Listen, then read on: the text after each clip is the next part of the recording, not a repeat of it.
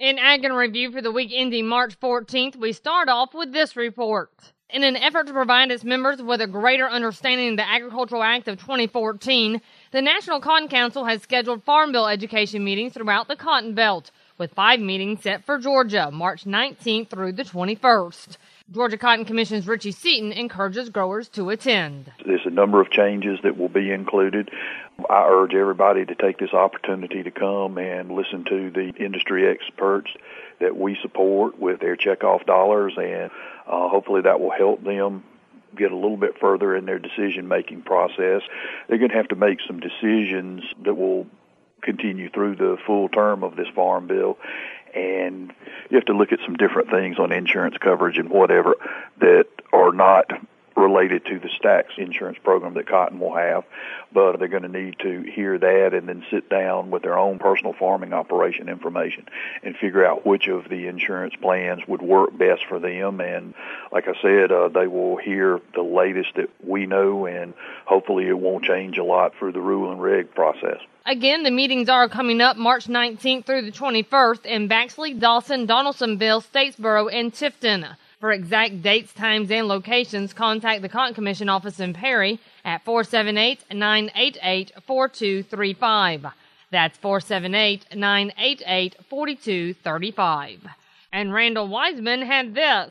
There are many issues the Washington, D.C. staff of the National Cattlemen's Beef Association is involved with every day. And according to Kristina Butts, Executive Director of Legislative Affairs for NCBA, dietary guidelines is just one of those. Every five years, the USDA and the Health and Human Services Agency come together to pull together a scientific advisory committee of nutritionists and health experts to see if there's enough nutrition information out there to change their recommendations to Americans, known as the dietary guidelines.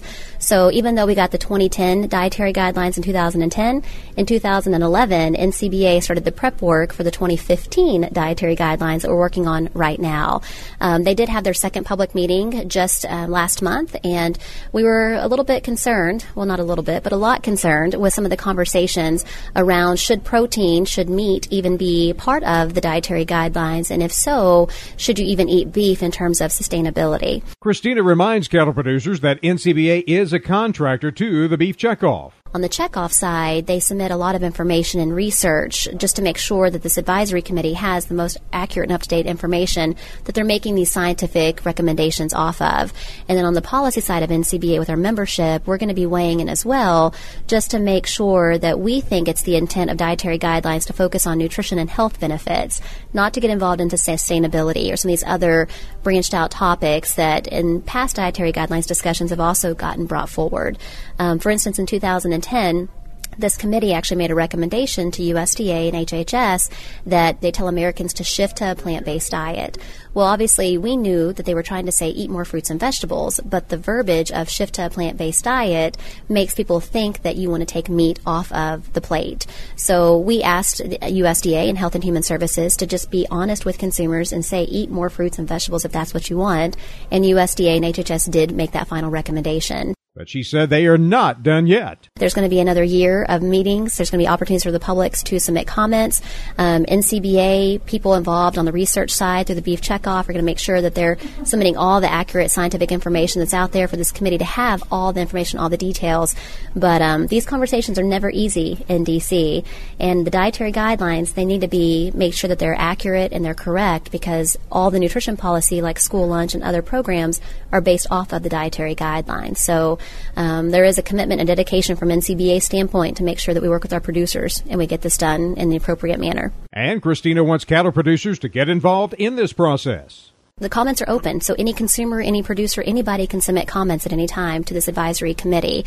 Um, and what we're looking for producers to do as well, for producers that have backgrounds in nutrition or research or some type of health um, activities or health background, you know, to find a way to help us kind of engage in those conversations with your knowledge from a production standpoint, but also your focus in human nutrition or some type of medical profession, you know, to make sure that, that we're helping kind of bridge that gap between the medical and healthcare professionals and nutrition nutritionist versus those of us on the production side to make sure that, that we're talking in the same um, definitions and terminologies, especially when you use words like sustainability. You know, what is USDA trying to say that word is from a nutrition standpoint?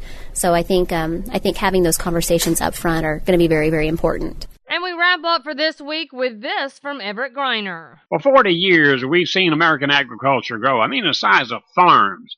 This didn't happen everywhere, nor at the same time. Many felt the family farm was in peril.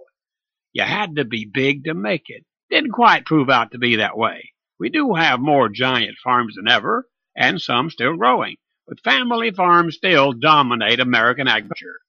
Yeah, 2,000 acre family farms? Not at all. According to USDA, in 2011, there were almost 2 million farms in the U.S. The average size was less than 250 acres.